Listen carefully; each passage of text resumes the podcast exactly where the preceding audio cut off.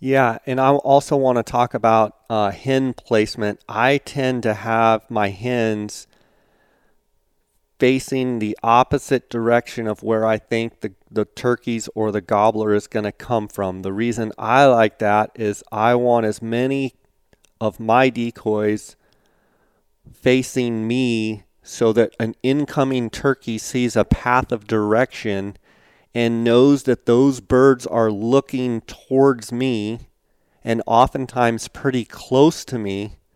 And if they're all, if my decoys are looking in my direction, the incoming bird knows that they have that direction covered visually and they'll tend to come in a little more aggressively because they, one, are kind of slipping in the back door, but two, they know that if there was a problem in front of these birds, they would actually be turning around and facing back the other direction.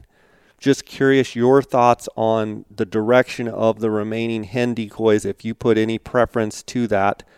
Um, but that's something I've always tried to do is get the hens facing the hunter because and it may not make a big difference, but I feel like an incoming bird is going to realize that, hey, everything's cool. Those feeding hen decoys' heads are down.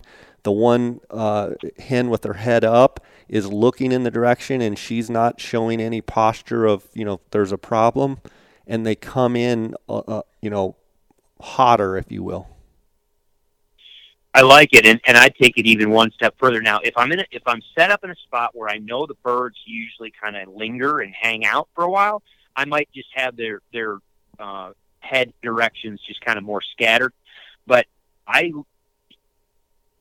I agree with you because I just remember when I was just talking about having late season just having hens and having a couple feeders. You know, I have one like maybe upright and then a couple feeders. I will have the feeders pointing in a singular direction away from where I think the bird is coming from. And I wasn't even thinking about it from a standpoint of safety. I was thinking of it from a standpoint of I want that other turkey to believe that those hens already have a direction in mind and it's not in the direction of that gobbler. They're moving away from him. Oh, I love they're that. I love that. So he, he it's gonna he's gonna look up, see it, and be like, "Oh, they're going the other way. I got to get around them." Yes, I've got to catch up. They're they're they're feeding. They're moving in this direction. So you know, let's just say left and right. So me, the hunter, is facing forward. The the gobbler is off to my left, and I know I need to put my decoys out. If I know that I'm just on the edge of a field and the general feeding area is off to my right, I might take all of my hens and point them facing to my right, and I'll actually have them set up off to my right a little bit. So that way they're already moving to my right. Gobbler comes around the creek bend, he sees that setup. Now, if I have a Jake or a strutter, it's going to be in, in front of me, but that Jake or strutter is going to be behind those hens regardless if I have a Jaeger strutter in the setup. Anyway, I'm having the hens pointed in the direction that is away from the gobbler. He's realizing that they're already headed somewhere. It's better, it's probably in his best interest just to catch up with that group rather than stopping gobbling and trying to turn that group around and have them come back the other way. They're already headed somewhere. He's got to catch up. And then, Chris, as late season comes, you talk about definitely pulling the strutter. You talk about going to sometimes just hen setups. Um, talk about that a little bit. That usually, in my mind, is typically a, a scenario where you, you, you, get late season and, and, most of the breeding is done. Uh, turkeys are just worn out. The gobblers are just worn out. They've been in how many fights? They're probably injured they've lost a bunch of their body condition just because they're not eating as much and they're just they're just going full on all out all season long. So you may be in a month of season. Those gobblers are tired. They're they're just tired. Yeah, do they want ladies? Yes, they do. But do they want conflict? Hell, freaking no. And so if and at that time, if you end up sitting in a situation where you have a hen, all of a sudden she's out there calling. By by the time we start rolling into quote unquote our later part of the season, that generally coincides again the way the states set up their hunting season. Generally, that coincides when those hens are starting to go off and lay it, you know, set on nests. Well, if all of a sudden late season here's a hen out there and she's calling, oftentimes that can mean that maybe that hen lost her nest, and so she might be off on her own, or maybe it's a hen or two off on her own or three. Um, they're not looking for a gobbler. They're not looking for a jake. They're not looking for. They're just looking for an easy hen that wants some company. And so that's why I'll just pull that and just have one or two or three hens um, when I'm running late season. Yeah. Um, would there ever be a situation where you would, in the late season, run just a Jake decoy? In in the thought of you know like kind of bacheloring up, or would that never that would never strike you to do that? You'd you'd run a single hand you know, before you run a single Jake. You know, I, it's it's worth playing. You know, what I mean, I I can't. You never say never because I'm even thinking about a situation now where I broke that rule and I actually took a strutter out during the late season because there was two gobblers that were running this particular part of the river bottom, and I mean they just absolutely beat the ever living tar out of any other gobbler that ever even thought about stepping foot in their chunk of the real estate. And so late season, I was like, oh, I, I mean, there were there were no eh, all the hens were off. I mean, these two birds were just out there every day, all every day, all by themselves. They didn't have any hens. They were just out there strutting or just cruising the river bottom all by themselves. But every time a new Jake stepped foot in there, passing they would just run him rag. So I'm like, fine, I'm going to come out there with my Jake strutter. And oh my gosh, you, I mean, it was just, it was like having an opening day again. They just about bowled him over. So there's always going to be those times where you just got to get creative and play. So you absolutely could. You absolutely could have a situation like that, or, or you just you play with a Jake, you play with a strutter late. It you just got to see what your birds are doing and, and how they respond to it. That's the other reason why I do tell people just slowly, just slowly start to accumulate decoys over time, um, because it's just it's nice to have a full toolbox. And sometimes I'll have them all in the truck, or I might even have them in the ground blind, and I'm mixing and matching, I'm pulling, and I'm putting. I'm just playing with the spread as I'm hunting to figure out, okay, what do these guys want? So, I, yeah, go for it. And I would say too, I mean, guys that are hunting private land, if you're noticing that there's a dominant bird or two in different parts of your property. And I mean, you are witnessing this bird literally chasing other birds off, and he will not let them by the hens, and he's just super, super dominant. I mean, 100%. That's when I would absolutely get the real tail fan out, get the get the strutter out, and and yeah. that that bird will go. You can kill dominant birds with strutters because they absolutely, like Chris said, and that's one of the things I have the um, smaller uh, Jake Strutter from DSD as well, and you know having that little bit body smaller body size, pretty much any gobbler that's showing that they like to fight and they like that dominance, you put that smaller bodied decoy there, they're just going to come pummel it. Um, let's also talk while we're talking about decoys in more of a run and gun situation, not a blind situation, possibly you know, uh, a Merriam's Mountain type hunt situation, I'm a lot of times going to carry a Jake, a DSD Jake, and I'm going to carry a DSD either upright or or feeding hen. I'm going to carry two decoys if if I'm on the move and I know that I'm going to be covering country, uh, whether I'm by myself or with someone else. Um, you know, normally I'll carry two decoys myself. Uh, they come with the the DSDs come with the you know the bag with the nice strap on it. And so I'll usually carry a Jake and a hen. And if I'm hunting with someone else, normally I'll have them carry probably two other hens uh, in a in a normal run and gun situation. Um, Chris, any any changes to that? Nope. That's yeah, exactly. Eh, eh, or or uh, sometimes I'll just again, I'll just have the Jake because I can at least set up where I can pretend the hen is somewhere where the incoming bird might not see. So yeah, go minimal. That's and and that is why I used to like it. it and don't get me wrong, I still love my Avian X, and that's one thing that Avian X has is uh, on the, the collapsible ones, the blow up ones is you can literally collapse them and have them in the back of your vest. They're heavy, but you can have them in the back of your vest and they're pretty quiet and you can deploy them when you need to or just stow them if you don't want to. But yeah, a lot of times I'll just take one or two decoys. Sometimes it's just Jake. One thing we didn't talk about is the submissive hen that Dave Smith makes. And I just posted on Facebook a while back uh, a video where you had uh, Jonathan, an archery hunter, and you masterfully placed that submissive hen at a 90 degree angle, so at a perpendicular angle to the hunter. In other words, the the submissive hen is longer left to right, if that makes sense, and you position it not the tail pointing at the hunter, not the head pointing at the hunter, but you put it in a perpendicular position so that if an incoming gobbler were to come in from behind the submissive hen, which they always do, they come in from behind and they approach and they jump up on.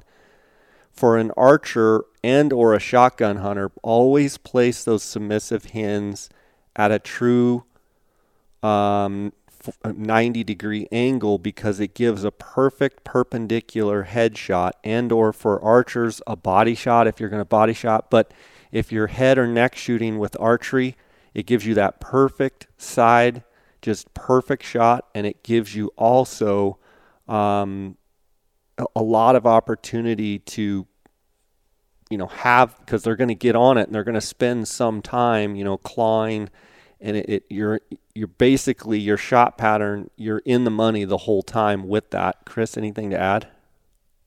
Yeah, no, it's that's exactly it. And the other, the only, the only thing that I'll add is people need to realize too is when when you have a gobbler coming in, they're because that the whole point behind that submissive head is that to indicate a body position that that hen is ready to breed. She wants that gobbler to breed, in order for him to do so, he's got to climb up on her back. In order for him to do so, a lot of times they will come in from behind her. And when they do, oftentimes they just slow down and they just start coming in gingerly. They get closer and closer and then start to test and start to step up and they'll start.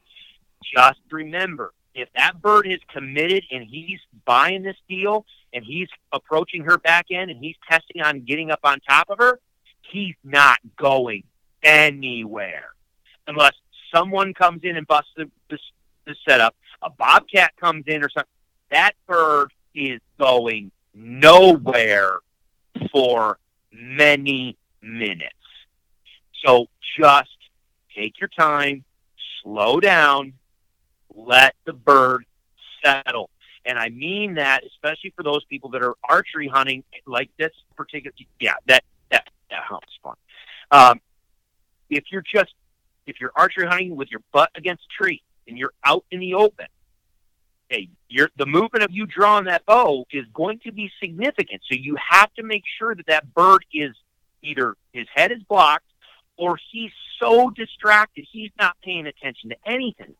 When you have the submissive hen on the ground like that and you give him time to start to climb up on her back, that bird is locked in and you can literally move your shotgun you can literally draw your bow back, and most of the time they aren't even going to react. If he does react, he's going to pick his head up and be like, "What was that?" Uh, and then you just and smack him in the head, smack him in the head because a lot of times when they do get up on the back of that hen, they're not going to be in a full strut position. They're going to be kind of in this modified squirrely position. You can see it in the video. Jay, I know you've got several of these videos because I filmed them and they're on your web, they're on your uh, YouTube channel.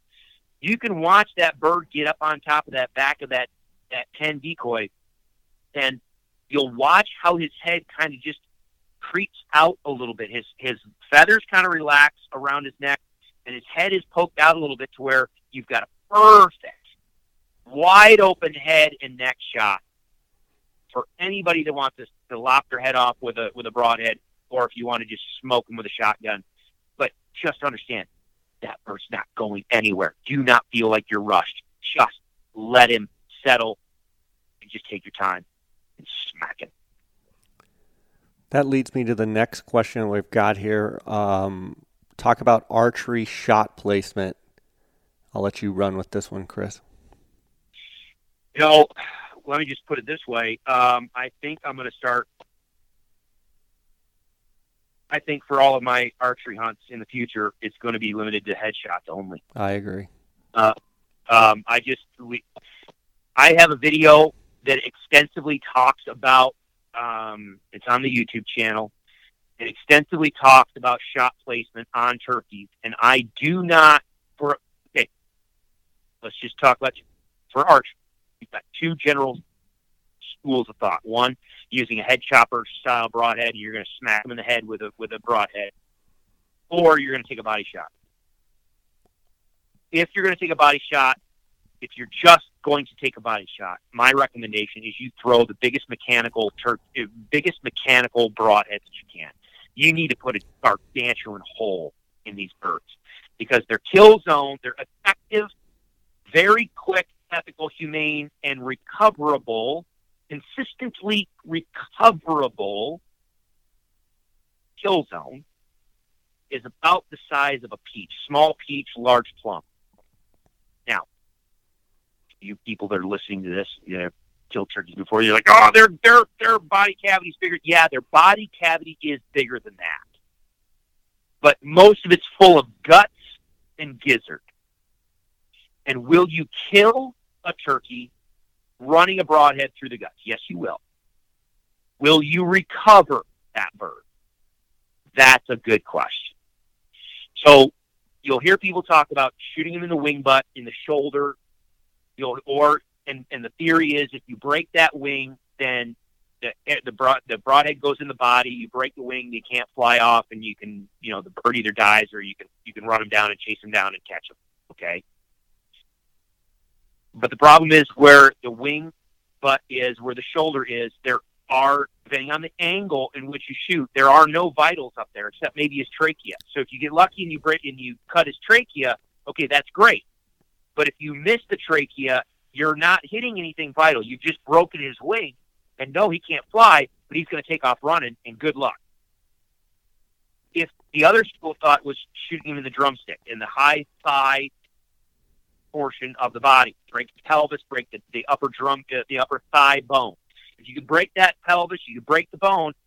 They can't run very effectively, and they can't jump very effectively if you break if you break the pelvis. Now, if you if you just break one leg and you don't bust the pelvis, you just break one leg. No, they can still jump up enough to fly, and they can hop really darn fast and flop really darn fast, and they can disappear on you.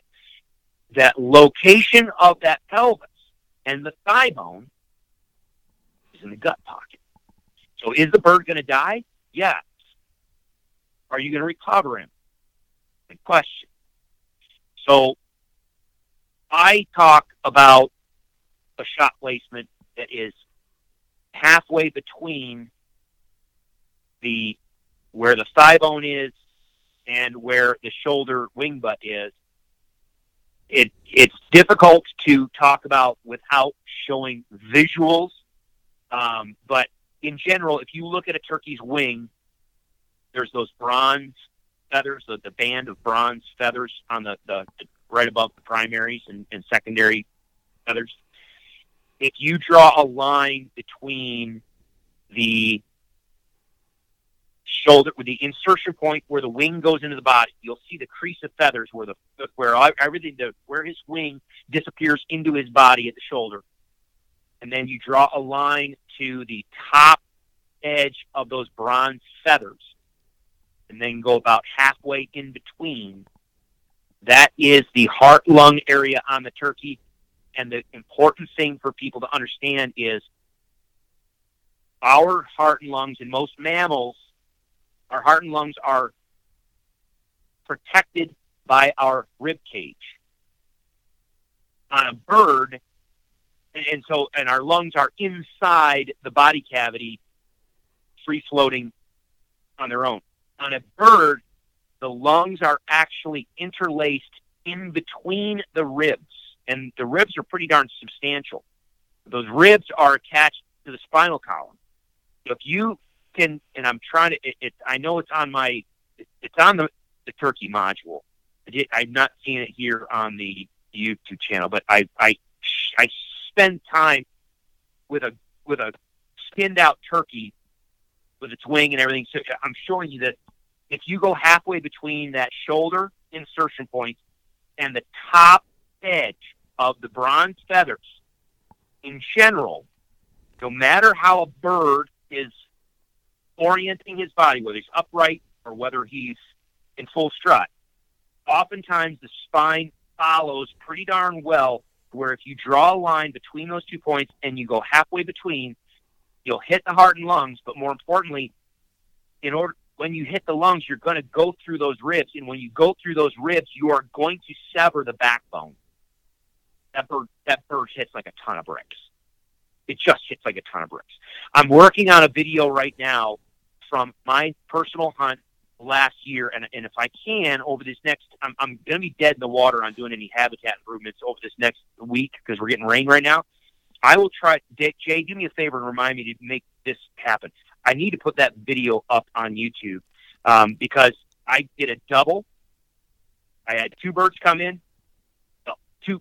I had two birds come in. One, the first bird came in all by himself, smacked him, made it absolute perfect, flawless shot. That bird dropped like a ton, ton of bricks. And I hit that bird exactly where I'm talking. I went out, recovered that bird, came back in. Another bird gobbled while I'm sitting there talking with my buddy. I'm like, well, here we go. And I jump back in the ground blind, haul the second bird in. The second bird comes in. I am aiming. I'm going to take the exact same body shot. And I was just a mere two inches off. And if it had not been for my buddy, there's no way I would have gotten that bird because we ended up filing out of that ground blind and we were in a little island of trees. My buddy was smart enough. He saw what was going on and he bailed out of the ground blind. He was able to go. We, we ran around that island in opposite directions and he cut that bird off because that bird was about to run down the river bottom. No way was I going to be able to keep up with it. Would the bird have died? Yeah, somewhere. Question is, is whether I would have recovered it. We were able to pin him down. I was able to get him to hole up in a, in a brush pile, and I was able to go in and, and get another shot on him and, and get him.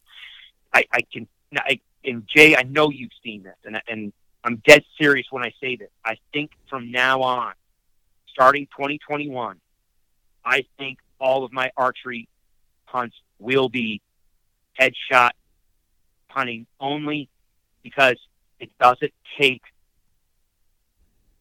you're off by one or two inches, and you can run an arrow through the body cavity, but you're you have a low percentage play of whether you're actually going to recover that bird. What do you think? Yeah, I mean the reality is I've seen way more birds run off than die from bows, and I've seen a lot die from bows. Um, what I've kind of come to, I've had a bunch of people you know, send me messages on the Goulds, and I say head and neck shots only. If you touch the bird, if you hit the bird in any way, it's your bird, whether you get it or not. And I'm sorry I have to be this strict, but my birds are very, very precious to me, and I don't have the ability to ding two birds yeah. and get one. So, I, I and that's and and that and I don't and I, I apologize. I don't. I don't. I'm not trying to cut you off, but I, I want people to understand that. I don't think they understand it that well. Um, because when you're on public land or you're just doing your own thing and you're out chasing birds and it's just you, uh, you know, or just you and your buddy on a, a chunk of ground, it's it's oftentimes easy to think, well, okay, well, you know, oh, I lost that bird, but I can go get another bird. Well, yeah, you can, but how many birds are out there? I mean, seriously, how many birds are out there on your landscape? And there's, and if you're on public ground, how many other people are out there as well, and, and how many birds are dying that are not being recovered. And for me, so you, uh, it's it's it's incredibly important because what people understand is you're paying for each one of those birds. Right, I you have to pay have for it. Yeah, if, if the rancher finds a dead bird, I pay yeah. for it. So it's yes, not like we can exactly. ding two or three of them in a week and be like, well, we didn't get them. When that cowboy rides up and finds it, which they will, but I would have already reported it at that point anyway, I got to pay for it. So, Yes. and and I think it's even more than that, Chris. I mean, I think we owe every animal we shoot at, we owe them the quickest death possible. And quite honestly, I, I mean, I've been around some of the best archers in the world, and I've taken some of the best archers in the world, and they're phenomenal shots, and they can hit that small little plum spot like Chris is talking about nine times out of ten. But I've seen a lot of them get away, and I know they're eventually dying. So I say head and neck only with expandable or Magnus bullhead type, lop the head off. You know, if you hit with pretty much any broadhead, you hit that neck region, that bird's dead. If you hit the, the head region, that bird's dead. I don't really care what broadhead you have. If you hit that, it's going to die. If you clip the neck, if you cut the windpipe, if you hit the brain, it, it's going to die. So I've basically told a few guys that have inquir- inquired about this year, next year, 2022.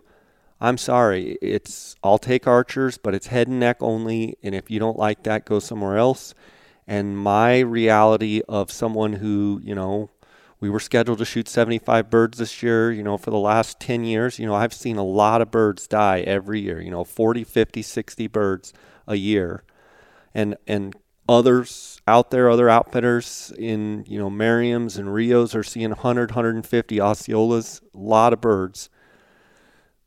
The reality is it's not a great weapon of choice for a turkey because the margin of error is so great. If you don't hit that plum sized, you're probably killed it, but it's you'll probably never find it. So and I I know I'll get emails on this and I don't care. I have enough experience, Chris has enough experience to go ahead and it seems like the older I get, the more I kind of like ah, I know you can kill a turkey with a bow, but why? Why do you have to try and shoot it with a bow when most of the time people I know shoot two or three before they get the one that they kill? That's the reality. Most people that archery hunt turkeys, for every one they kill, they wound one. I'm not into that. I, I just, I'm not into that. So, head and neck shot, and I think the turkey, to be honest with you, is a perfect shotgun animal. Like, it's a perfect animal to shoot in the face, in the neck, with a shotgun. And we owe it to the animal to kill him as quickly as possible. You talk about high leg and you know go up the leg and shoot the bronze patch and all that. How many birds that you've seen in your career shot with a bow that you're chasing through the the landscape, chasing them? You're literally trying to jump on them. You're trying to, you know, hedge them. You're trying to chase them. For every one you killed, I guarantee there's one or two that you're chasing. Yeah, it, it. I mean, that's the thing is it happens. Now, I'm a bow hunter. I love, I do love bow hunting turkeys.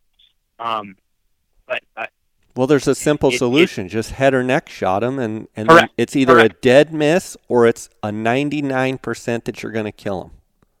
yeah, it, exactly. I mean, I yeah, and and I, the reason why this has really hit me lately is because I, I have the same policy on my hunts, uh, whether it's deer hunts or turkey hunts, and it's in the paperwork. It says, you know, you and I, I have it to where people initial next to each bullet item, and, and this is one. If you draw blood on that animal, that is that's your animal, and you have to because you just don't want somebody out there just flinging arrows and or just slinging bullets and just wounding everything out there in in you know on the landscape. So, but and the thing is, is people, and I know that you've dealt with people have no problem sitting there at the house or the lodge or whatever and signing that. And you're like, yep, yep, yep, yep, yep. No, I understand. Absolutely. That makes sense. I, I completely understand that. And then the, then the situation happens. And the arrow goes through the body cavity of a bird, the bird takes off. Or the arrow goes through the whitetail and the blood trail runs out and we can't find them. And it's day two of a seven day hunt. Or it's the first day of their three day turkey hunt and they're only they've only bought one bird. Or like in my area, I've restricted everybody this year to most everybody to to one bird uh, because our population isn't as robust as it used to be. So now it's on day one, and you just put an arrow through a bird, and the people are like, "Well, well, but that one he should be fine. I, I it should be fine. It really wasn't. It, it's like okay, we're not going to backpedal and we're not going to play this game. We that's why I went through this with you in the beginning, and you understood and agreed that if you draw blood on, if the arrow goes through the body cavity of that animal, that's your bird. Well, but you know, if, if it survives, well, it's like okay, here we go. It, it becomes this issue of, golly, we like we I don't have the number of birds to have a I don't have the number of birds to have a 20% wounding loss. I right. don't. I, I really want to maximize it as much as possible. So I think we're going to just limit it to head and neck only. But you, you can. I don't want to discourage people from taking body shots. If you take a body shot and you know where you're hitting, it's deadly. But all you have to be is plus or minus a couple inches. And geez, oh Pete, now here we go. That's why I say use the biggest honking mechan. There's turkey mechanical broadheads or mechanical broadheads made for turkey hunting. There are massive. Use them. The bigger the hole you put through that bird, the faster they shut down, the more likely you're going to recover them. If you're just, I, I, anybody who listens to me knows I love iron will broadheads. I shoot them for almost all of my big game hunting. I do not use an iron will head for turkey hunting. It's just too small for me in a high percentage play of recovery you want a big honking me- mechanical. Yeah, because it's not a penetra- It's not a penetration issue. It's a yeah. You want to no, you want to no. you know implode the bird. You basically want to punch a softball size hole through the bird and have as much trauma to that bird as quickly as you possibly can. Because even if you yeah. don't hit the sweet spot, but you have inflicted a giant hole in the bird, a lot of times you can run after them and jump on them and stand on their head. If you go with speed and go slicing through them very, very quickly, yeah, I mean, you're not going to find them. You're, you're, you're yeah. not going to find them. Let's let's move yeah. on here. Okay, hopefully hunting a new unit this spring. Land features, terrain, vegetation to look for. Oh, where where say that? Okay, say that again. Where's the where are they hunting? Uh, pick, it says, hopefully, I'll be hunting a new unit this spring. Land features, terrain, vegetation to look for. So he didn't tell me which state. He didn't tell me, but let's just assume it's someone hunting Merriam's. Hopefully, hunting a new unit this spring. Land features, terrain, vegetation to look for. Go ahead. Yeah, go, go ahead, Jay. Go ahead. Go so, ahead. dive in. land features and terrain. Um, if we're specifically talking Merriam's turkeys, um, I am going to look for my favorite thing to hunt Merriam's turkeys is ponderosa pine. Uh, I like ponderosa pine forests, and it doesn't necessarily have to be solid pines, but I like having those areas uh, where you've got some, you know, like big open meadows, and then you've got stringers of pines, maybe down in the little canyons. Uh, and then I also like, you know, the, the straight ponderosa where everything around you is solid ponderosa pine. Land features that I look for when I'm looking at a new unit for turkeys specifically are I want to know where the water is. Turkeys in, in specifically Arizona, New Mexico, um, they need water. In some of these units where snow, you know, kind of comes and goes, and you know, by turkey season, it's pretty darn popcorn fart dry around. I want to know where the water is, whether it be live water or stock tanks or windmills or or, or whatever.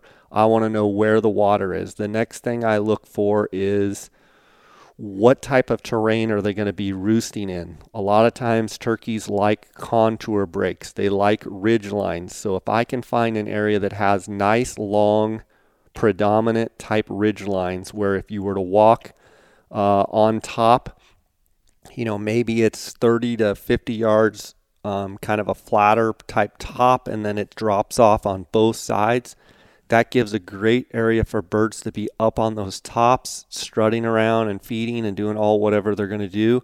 And then they can glide right off the sides and roost along those ridge lines. Turkeys especially Merriam's, typically like to roost on those contour breaks, on those ridgeline areas. Um, so that's what I'm going to look for when I'm when I'm looking at a new unit.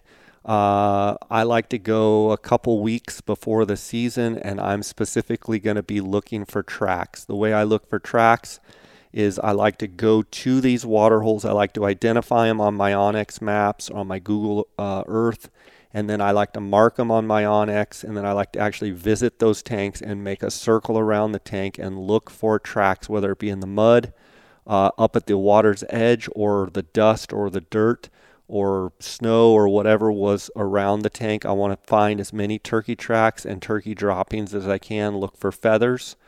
I also like to get out and walk along roads. And in the bar ditch right next to the road, a lot of times you'll see tracks, and a lot of times birds, if you are, whether it be a main like county gravel road or a two track road, if you spend enough time walking, you're going to end up seeing a lot of sign and a lot of tracks. So I'm looking for sign. I'm looking for sign at their water. Uh, and then what I'm going to be doing a couple weeks before the season in a new unit is I'm going to be covering country, trying to figure out and, and locate as many birds where they roost as possible. So in any given morning or evening, um, a lot of times during the day is when I'm looking at water holes, I'm walking, looking for tracks, but I spend the morning and the evening, and I'm going to say the, the 30 minutes before the sun comes up, while the sun's coming up, and 30 minutes after the sun comes up in the morning, listening. I like to be up on those same ridge lines, listening where I can hear a big expanse, a big area of country. In the evenings, I'm doing the same thing. I'm I'm listening, uh, say an hour before it gets dark. I'm just listening at a canyon's edge where I can hear and see several fingers. Uh, looking across a canyon where there's several ridge lines where I've, you know they've got lots of options to roost, and I'm trying to basically roost as many birds as I can prior to my season, and I'm trying to establish where are those roosting sites that the birds typically like to hang out so that by the time the season starts, I've got 7, 8, 10, 12, 14, 30 roost sites where I've heard birds and I've pinpointed on my onX and I've marked on my onX. Then, as and the other thing that I'm looking for in land features and geography is I'm looking for where are places where people that drive on a main forest or county road can just stop and hear the same birds that I'm listening to? So, a lot of times I'll pick ridge lines that have been blocked off by the Forest Service or areas that are not accessible by a vehicle.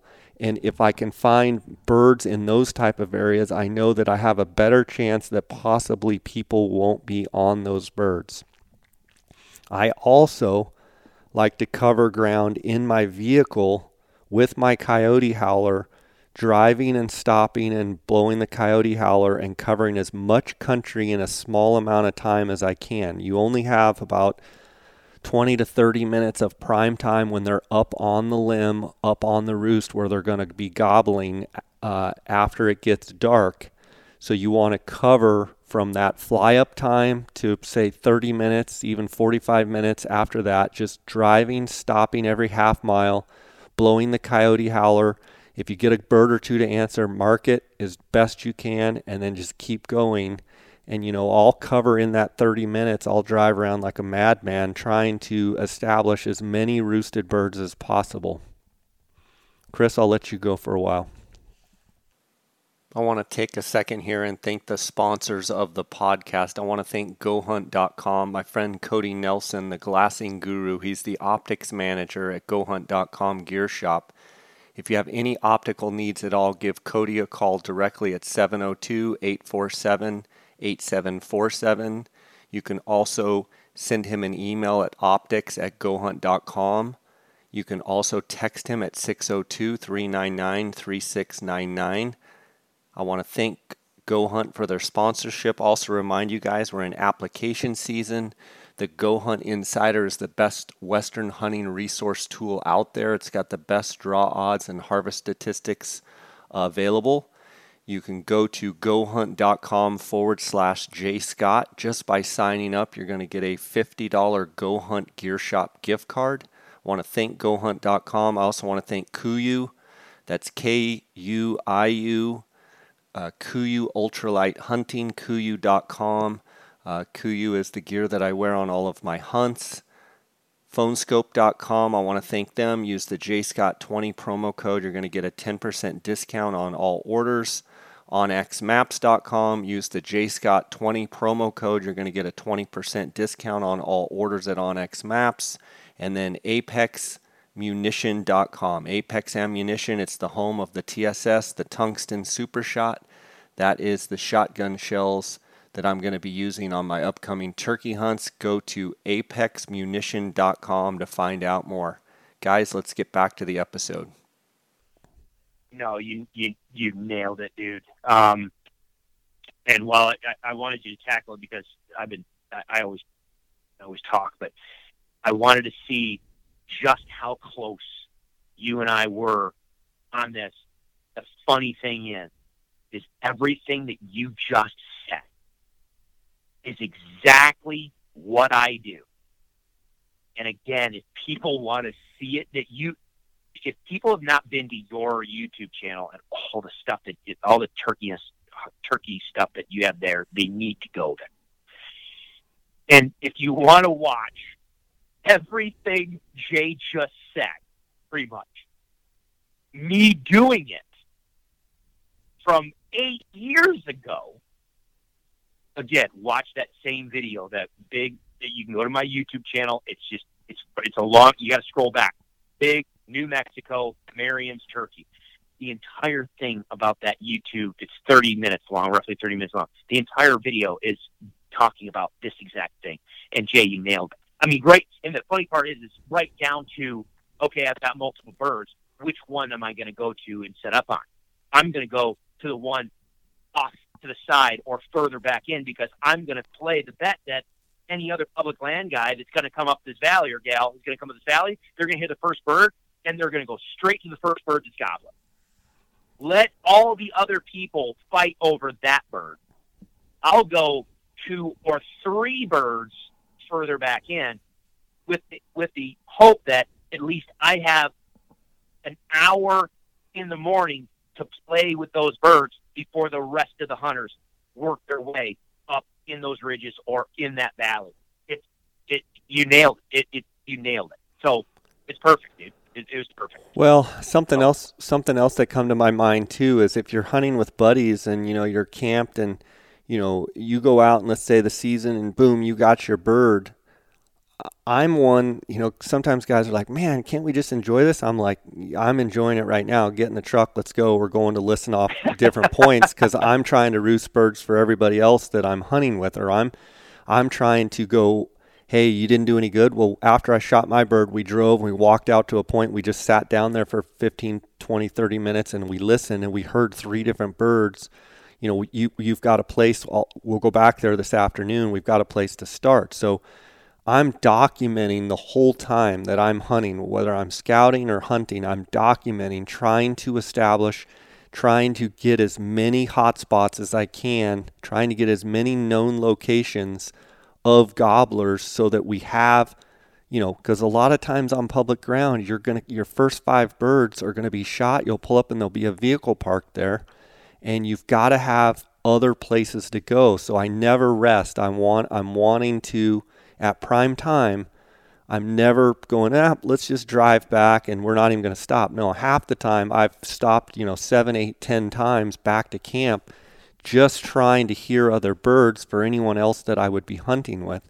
And I'm just kind of a junkie that way. I just I love hearing new birds. There's I don't know how to explain it, but there's something about stopping, walking out, just you know, 30 seconds walking out, a minute out to a canyon edge, and just sitting there and blowing a coyote howler and having a bird gobble. I mean, I'm I've been doing this a long time, and I'm I'm as excited now about a bird gobbling on a limb as I was when I first started.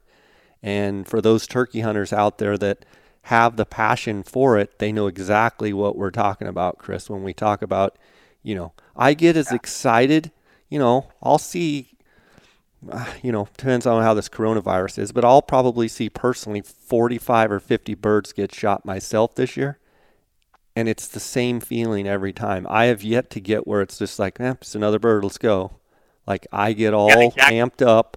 I get adrenaline. I get, you know, just I, I get that feeling and I guess until that feeling goes away, you know, I've I've never encountered a situation that you know where we call in a bird and it gets shot where I'm not just super amped and it's the coolest thing I you know that's how much I enjoy it. I hope that everyone listening is able to get to a point where they have enough success that they can feel that one of one of the things I struggled, um, you know, early on. It was hard, and luckily I stayed with it um, but I just fear some people out there have a tough hunt or two or three or four years and they don't fully engage. I would encourage you. Turkey hunting is one of those things that once you really get into it, it's it's a lifelong passion for sure. Oh yeah, yeah, yeah, yeah. Um, now, two things came to mind when you were talking there. Number one, don't misconstrue the fact that by about day thirty, nonstop day thirty of turkey hunting, I might not want to roll out of bed as as eagerly at three o'clock in the morning like I did on opening day. But but every time that bird gobbles, and then I'm and and here they come strutting in, it's like, oh yeah, that's why I'm doing this. That's right. Now I remember. Yeah. So it, yeah, it's one thing. It's funny because all the time, you know, um, you, you know, my well, your hunts too. Your three day long hunts. You know what I mean? So the, everybody shows up it, it's funny for uh, for me out here is I tell people, okay, show up on the evening of this day, and then our hunt starts the next morning, and then there we go. Well, you know, I put a day between my hunts because I've got to get a bunch of stuff done between, you know, just logistically, but invariably, invariably, someone will send me a text that you know I said show up this evening before your hunt. Okay, it's noon, and they're like, we're 30 minutes out. We'll be right there. It's like, oh, I've I've got like all day. I've I've got to get stuff done, but people are just you're our hunters are coming out there on vacation and they're just amped and, and just going crazy. They're just ready for the hunt, and it's awesome. And that energy also is what helps drive the whole thing. And I agree with you. There are some people that say, "Ah, oh, I just don't understand this turkey hunting thing. I just don't get it." Then, then you need I don't care what you think about outfitters or guided hunts or whatever. You know what? And, and just book a hunt. Go book a hunt with a good outfitter so you can experience what it actually is like. So you, don't go out and flounder for it. I mean, if, if you wanted just a taste of it, just go book a hunt and get a good taste of it. Get the juices flowing, and then go out and, and have fun. Because once you enjoy, once you taste what good turkey hunting can be like, oh my gosh, yeah. The other thing too is now I will say this. I agree with everything you said, but if you're on public ground, I, I say this all the time with with bugling and with elk. Be careful. We all love to hear a bird gobble. We all love to hear a bull elk bugle. But if you're on public ground and that bird's gobbling, and you're getting them cranked up, say you're roosting them the night before, if there's other people out there listening and you're just blowing the coyote howl just because you want to hear him gobble, understand you're you're letting everybody else on the landscape know where that bird is as well. So definitely go out and, and shock gobble birds and, and figure out where they are. But if he gobbles once and you're like, man, he's right there, don't just keep him cranking for the sake of just keeping him cranking. Because all you're going to do is just shoot yourself in the foot the next morning when you know four other people are all you know set up on the same ridge around it. You know what I mean? So you got it. It's fun to listen to them. To it's fun to listen to them gobble on the roost, but uh, if you're on public ground in a in an especially a heavily hunted area, just be careful on how much you get them fired up because you might end up calling in other hunters as well. Yeah, I mean, I would even reiterate if you're out on a point edge and you hear some birds and you hear and you hear them fly up and then you pull up your binos and you're spotting there's a gobbler and he's kind of getting settled on his limb and he hasn't gobbled or anything do not If you see the gobbler, do not call to the gobbler. You see him. There is no need to get him to gobble. Correct. Do not Correct. Leave them alone. The more, and and I will argue with anybody about this. The night before, let's say you're far enough away, they're not gonna like they're not seeing you or anything. But if you're just screwing with the bird and just getting them to answer and getting and you're whoo whoo whoo whoo, and then you're doing the coyote, and then oh let's see if he'll answer a peacock, and then let's see if he'll answer the truck door. I see people do this. I've seen it, and I'm like, why? Let's see if he'll answer the crow. Why? Let's see if he'll answer the bugle. Why?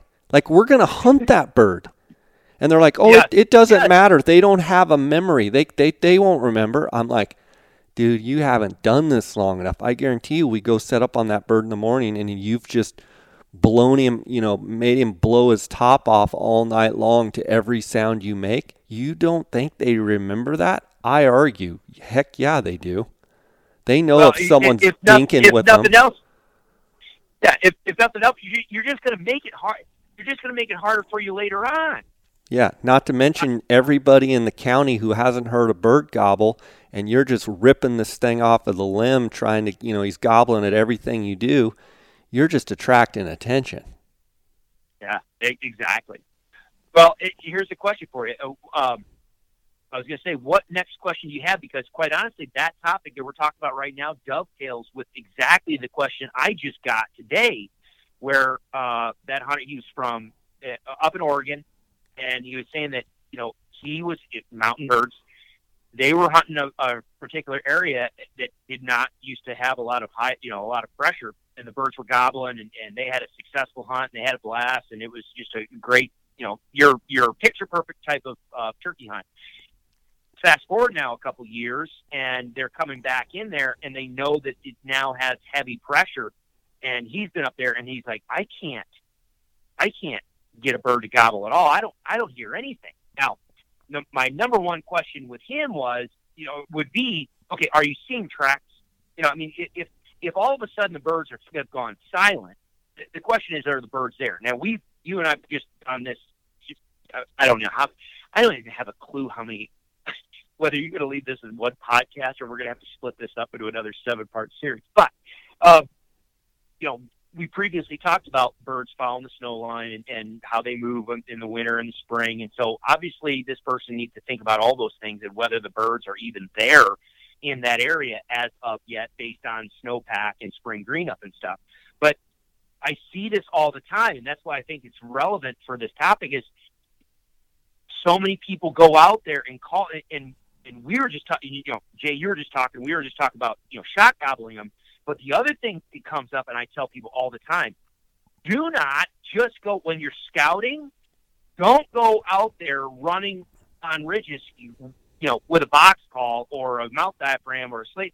Don't be going out there and calling using hen sounds, turkey sounds, calling just to scout. And I'm talking like two weeks before season, a week before season. Leave them going out alone. there and getting, leave them alone and don't don't if you want if you need them to if you need them to gobble in order for you to know where they are then use a shot gobble don't use a hen sound because they're they're at this time they're trying to figure out where everybody is on the landscape and i see people calling this is where i will agree to for those people to say oh you're calling too much and too often yeah if you're if you're in a preseason scenario and you're just out calling to find birds the more they respond to a hen sound, they gobble, and then you move on.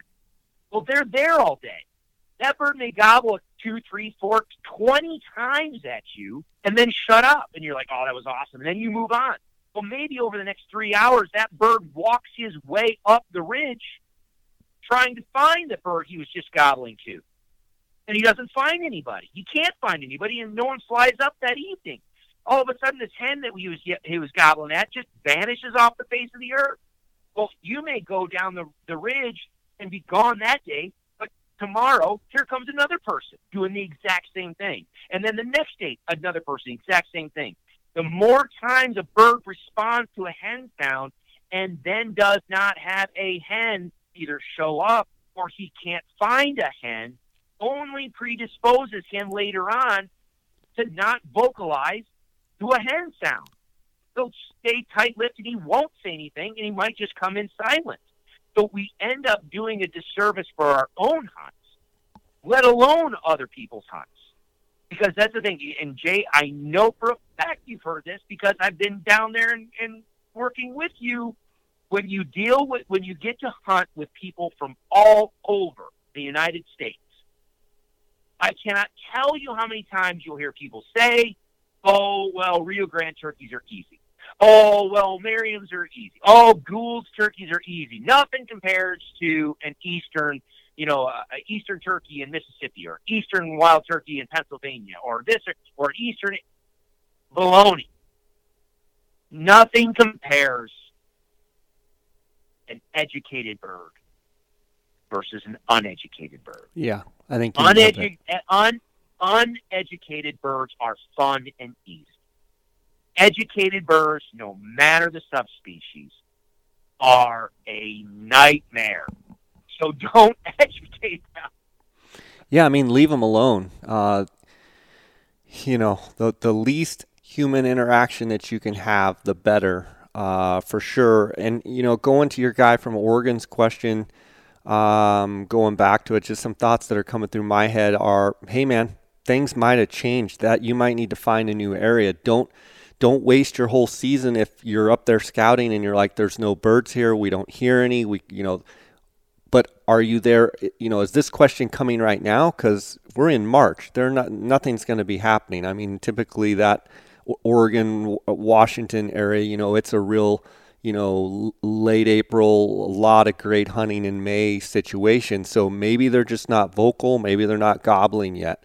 But like Chris yeah, said, if you're not seeing the sign, if you're not seeing the tracks, your spot may not be any good anymore. You might need to move on and find another spot. I mean, don't go your whole season going off of two or three years ago knowledge of, oh, yeah, we had a really good hunt. You might have just had one really good year where there was a um, you know, a good recruitment. There was a bunch of birds, and maybe something happened. You know, maybe a, you know the pressure moved in, and maybe they whacked a bunch of birds, and maybe the birds moved off. So I would be covering country trying to find pockets of birds, and I don't know what the saying is, but basically, don't waste your hunt on the honey hole that's no longer a honey hole. Yeah, don't don't hunt them where you want them to be. Hunt them where they are. Exactly. I think that's that's very well said. Yeah, no, I, I agree with you wholeheartedly, and that is exactly what I. If if he was, if we were talking to him now, that's what I'd say is okay. Number one, let's let's look at your snowpack. Let's look at your weather. Are the birds in? Do they have the ability to be at that location elevationally right now or not? If because I agree, it's a little early. Maybe they've had a, a spring thaw, and maybe things are, are going well there or it's a lower elevation area and things are greening up and, and this is the time that the birds should be there. Okay, that's fine.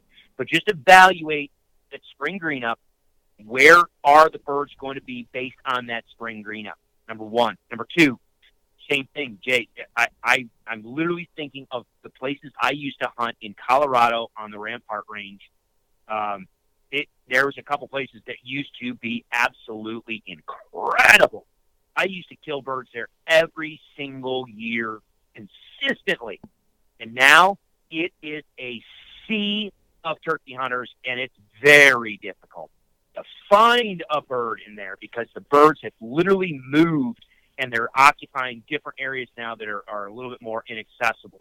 So, because of hunter pressure, and uh, just pressure in general, you may actually see a shift in movement and behavior and where they are on the landscape. So, like you said, Jay, you need to be out there. Don't rely on vocalizations per se. You need to be out there. Snow. You know, are you seeing tracks in snow? Are you seeing tracks in muddy, soft areas? Are you seeing strut marks on the gravel, dirt roads? How many times are you down in Mexico? I know I am out here with Rios you, are driving down a road or you're driving, you're going down a two track or whatever, you all of a sudden you just see the strut marks in the road in the dirt. I mean, that right there, that visual sign. Are you seeing droppings? Are you, you know, people will say, "Are you looking for feathers?" I don't. I'm not a big fan of looking for feathers because a they can blow away, and or Well, he may have a bird may have been molting last fall and dropped that wing feather there, and it's going to stay there. So feathers can be a little tricky as far as scouting sign is concerned. But fresh droppings, tracks, are you seeing sign? And if, and if the answer is no, well, then the birds have got to be, they're not there yet, or you just got to keep looking. But if you are seeing sign, okay, then you know the birds are there. Okay, that's where if they're going if they're not going to gobble, and I talk about this uh, extensively on the on the, the turkey module part about different sizes of populations will have different effects. If you have a, a an area that has a good population of birds, and oftentimes you'll hear more gobbling because those birds are used to the fact that there's other birds around and there's there's mixing of birds. But if you're an area that has a very very tiny population, those birds may spend all year together, summer and winter. They might not bust up, and they might absolutely know that there are no other birds on this landscape. And so all of a sudden they hear new turkey sounds and they're like, "What is that?" Who the heck? It, it stands out as an anomaly and so they instantly become very, very cautious. So there's some reasons biologically why the birds might be tight-lipped as well. Um, it, it, all depends on what the, the excuse me the survivability of some of the adults was and what the hatch success was. If you have an area that has a lot of two-year-olds, say a good area, say you say your state agency just did a, a turkey reintroduction into an area, or birds are pioneering into an area, and the habitat's great and the hatch success is good, or they released a bunch of young birds into an area and you've got a bunch of two year olds out there, well, statistically, two year olds gobble a lot more than maybe mature, uh, a single mature tom will. So, in those years where you stumble into a good nest success and a good hatch, where all of a sudden now, two years later, you've got a pile of, of two year olds out there, you're going to hear a pile of gobbling. But you may have a year where you had really piss poor nest success or back back years like we had out here, where all of a sudden now you don't have young birds on the landscape. All you have is a four or five year old bird out there, and there may be only one or two. Boy, you better be in the right spot to hear them gobbling, or the right time of the season to hear them gobbling, because they're just not gobbling that much because they've got all the hens they can handle. So you've got to kind of play with what the turkey population in your area is doing and sometimes for some of these areas that are in the mountains with ponderosa pine, and this is something else I thought of. I don't know about his area, but has it been affected by some of what we've seen in the past years about the beetle kill, the beetle infestation? If your timber habitats have changed dramatically, well, then the birds are going to adjust and shift their activity areas to where they're going to have better pine forests, where you're going to have better pine seed production. So there's a lot of things that go into trying to figure out what's going on with your birds. But the bottom line is, this time, if you're talking about mountains right now, where's the snow line? Where's the green up? And are you finding tracks, strut marks, or can you at least lay eyes on birds, like you said, Jay, flying up on a roost? A lot of these mountain areas, you can be on that point, that bald spot, and you can cover ground with a set of binoculars. So,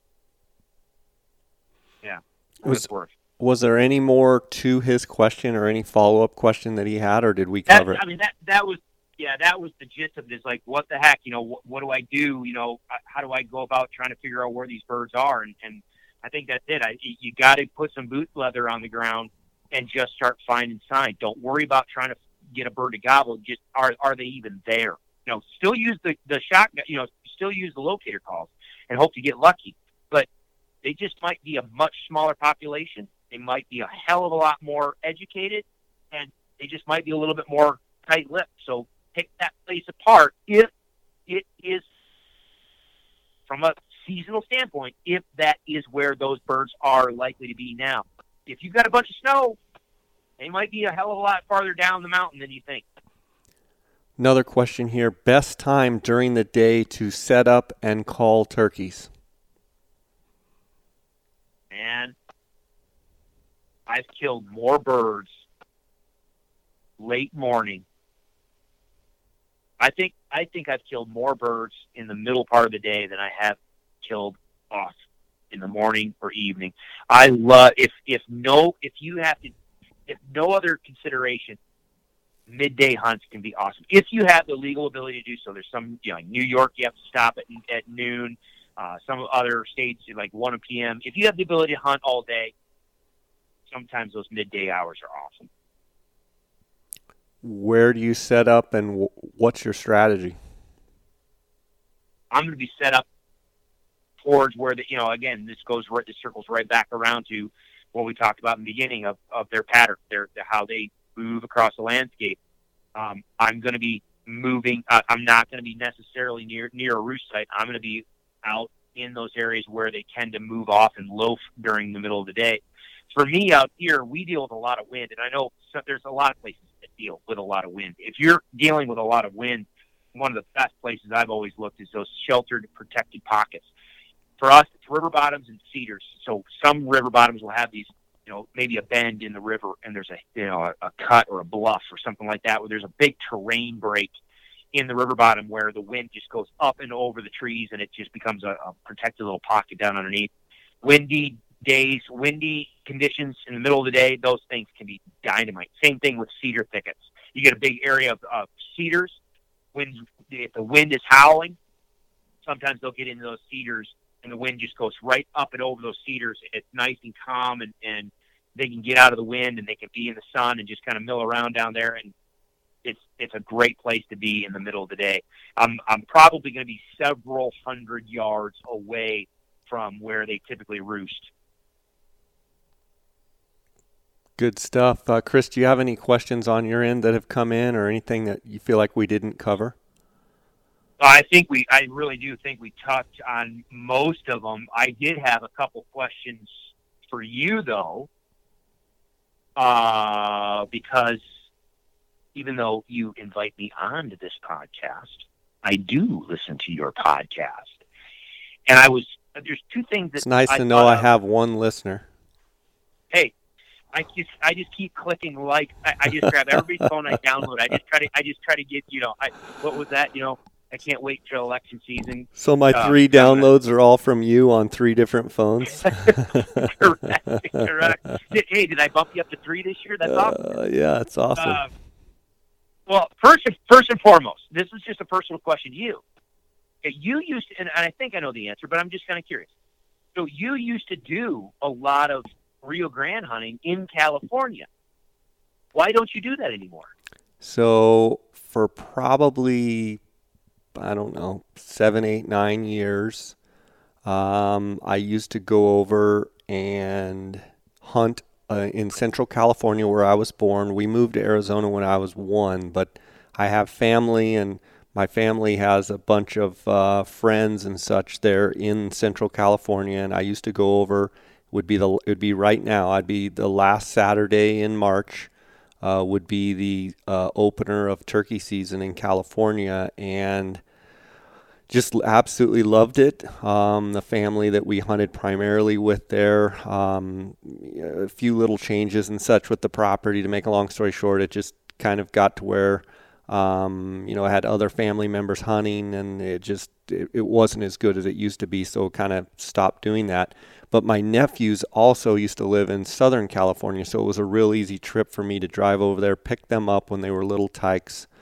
Um, now they're both, you know, one six four and six three six four, and the other one's, you know, six six, big giant men. But uh, yeah, when they were just little guys, I'd pick them up and basically do a two or three day turkey hunt. So I could pick them up. Maybe they'd miss a half day of school, and you know, we could hunt uh, Saturday and Sunday morning and have them back to their moms.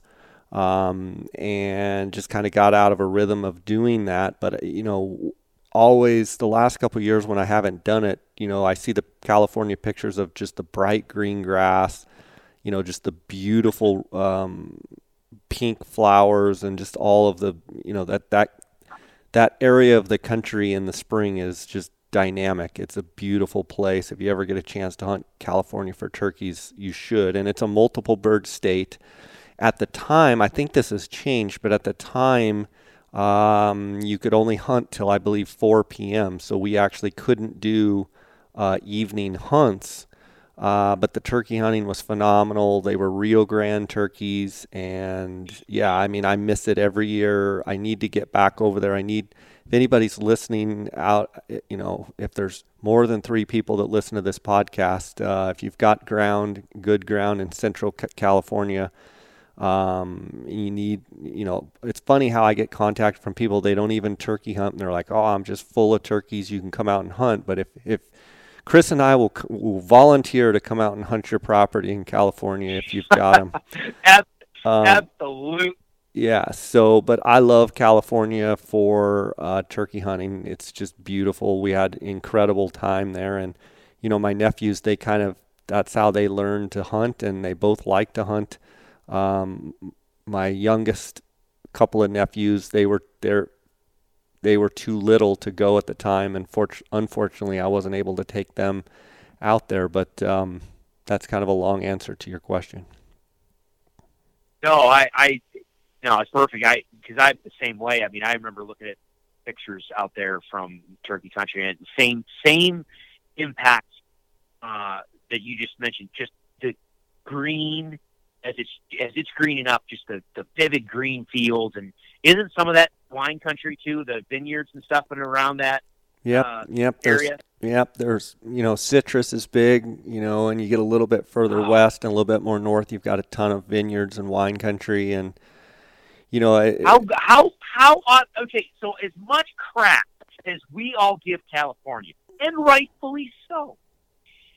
I do know that California is like New York. See, I grew up in upstate New York, and I and I you hear you heard what I just said. I didn't say I grew up in New York. I said I grew up in upstate New York because whenever you say you grew up in New York, everybody's mind goes New York City. You know, oh, you, are there trees in New York? Yeah, there's yeah, there's trees in New York. Shut up. So you you've got to clarify.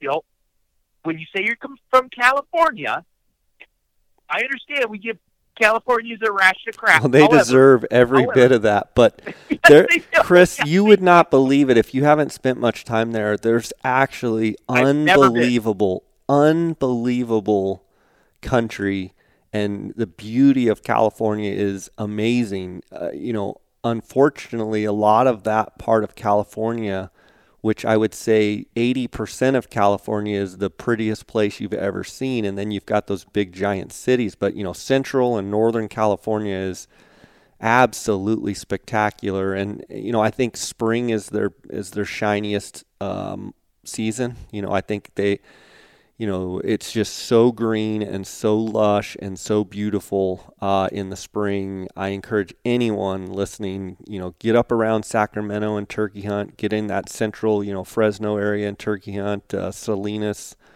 um, Napa Valley, you know, any of that stuff in there. It's just, it's, it's unreal country. They've got great blacktail. Um, you know, it's, it's, it's an, it's an awesome state uh, for turkeys for sure. Now, I, I just remember seeing your pictures and talking to you back in the day about it, and just being, man, that would be fun. I mean, how, what kind of a day would that be? We're gonna go turkey out in the morning, and then we're gonna go hit a restaurant, eat some really good food, drink some really great wine, and then we're gonna hit repeat.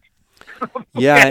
Twist my arm. Yeah. Twist my arm. I can make that happen. Yes, we can. Yeah, you know, it's it's uh you know, when this Gould's business really took off for me, it's really cut down on a lot of my other hunting. I used to hunt turkeys a lot, and now I I'm in the field just as much, but you know I'm not shooting them myself, and and that's okay. Um, I have a real passion, as you know, for Gould's turkeys and and Mexico, and you know it's it's basically getting to hunt birds that are uneducated and not called, and they you know judging from you know the time the couple years you've been down with us, Chris. Um, you know, you get to see, you get a lot of bird encounters. You know, you shoot a lot of birds at night. You shoot, meaning most of the time, you know, you shoot them mid morning, morning, and you know it's kind of rougher at night. You know, it seems like our hunts in the evening in Mexico are just as good as our hunts in the morning. So it's, you know, I had I had a day last year in Mexico where it was, you know, we killed uh, basically three birds in the morning, three birds at night. I had three guys each shooting two birds, and we killed all our birds in one day. I mean, that's Well, I I would mean, I wouldn't say common, but it's not uncommon to have you know multiple bird situations, multiple birds you know harvested in the same set, and um, that's what's you know. And the Goulds, they're especially beautiful with um, you know they're white on their feathers and all of that. So I mean, I don't have to tell you, you've seen it firsthand. Well, I know, and- the thing that I thought was always just it was just funny to me is, um, you know, your hunts are three days, just like mine are, but you kind of you have the day in the front and the day in the back. The funny part is, is you you know the the, the hunters show up. We pick them up in the morning. We get to the ranch by early to mid afternoon, and you're like, oh, well, let's let's go out. Let's see what we can find. How many of your clients kill one or both of their birds the night before their hunt actually starts technically. A lot. because the birds because the birds just want to work. That's what I, yeah goulds yeah like i said uneducated birds are a lot more fun than educated well i won't say i can't say that's a qualification. They're easier than educated birds but you have goulds just love to talk and they just love to play. Yeah, and I mean, are kind of Yeah, I'm I'm in it for the encounters, and you know, I, Yeah. I I get, you know, I get a lot of emails and oh, you just try it. You couldn't kill an eastern, and I'm like, okay, well that that's fine. I I, I get that that you have to work, but I would bet in a matter of a week, I see more interactions, hear more gobbling, see more birds strutting, see more birds die than they may see in four or five seasons. Correct And and, Yeah, and that's always been something with elk that I've told people like, you know, I'm like I'm around I've, you know, guided in elk uh, for elk in Arizona for 20 years. I've hunted some of the best reservations in Arizona for years. I'm, you know, now at the Odd 6 Ranch in Colorado. Like I'm around vocal elk and have so many encounters every day that experience whereas maybe someone that's working their butt off in Idaho or somewhere where it's public ground and it's super hard and tough I get it. But I value the the interaction. I value the bugling. I value the gobbling. I value the strutting. I I value high interaction. You know whereas when I fish I've kind of gotten to where my fly fishing you know, I have days where I just want to catch fish on dry flies, and then I have days where I just want to catch one big fish, and I don't care if I catch a single fish as long as it's a big one. So, I mean, I get all of the sides of it. With my turkey hunting, I'm in a position where I just like the encounter. I like to shoot the video. I like, you know, I, I, I like that interaction. Yeah, no, absolutely, and and and something you just said resonated as well. Um, I used to go to Nebraska. I would start my season in Nebraska because they opened. Well, I mean their season started already. Um, yeah, I'd start off in Nebraska, three birds, bam, bam, bam. Get back, go back to Colorado, start on that. Go to Kansas, bam, bam, and, and you know, just I used to just hunt a pile for myself. I don't, I don't. Now that now that I'm running the hunts, I don't get the chance to to do that. Um, but the beautiful thing is, is we get to we get to play the game numerous times and get to see a whole bunch of turkeys get shot in the face a whole bunch of times, and it's it's just as fun. Yeah, I mean the passion's still there for both of us. You can tell the way we we've Yeah. been talking about it for three hours. Um, it's just a transition, you know. I've kind of just, and maybe one of these days I'll I'll shift back where I'm hunting, you know, three or four or five states and, you know, shooting, you know, four, five, six, eight, ten birds a year. Um, and maybe not. I may never kill another one again. I mean, it's it's. Um, I'm super passionate about what I'm doing now, and um, it, it's exciting to have something to look forward to so much with with the different things that that I get to hunt. So I'm pumped about it.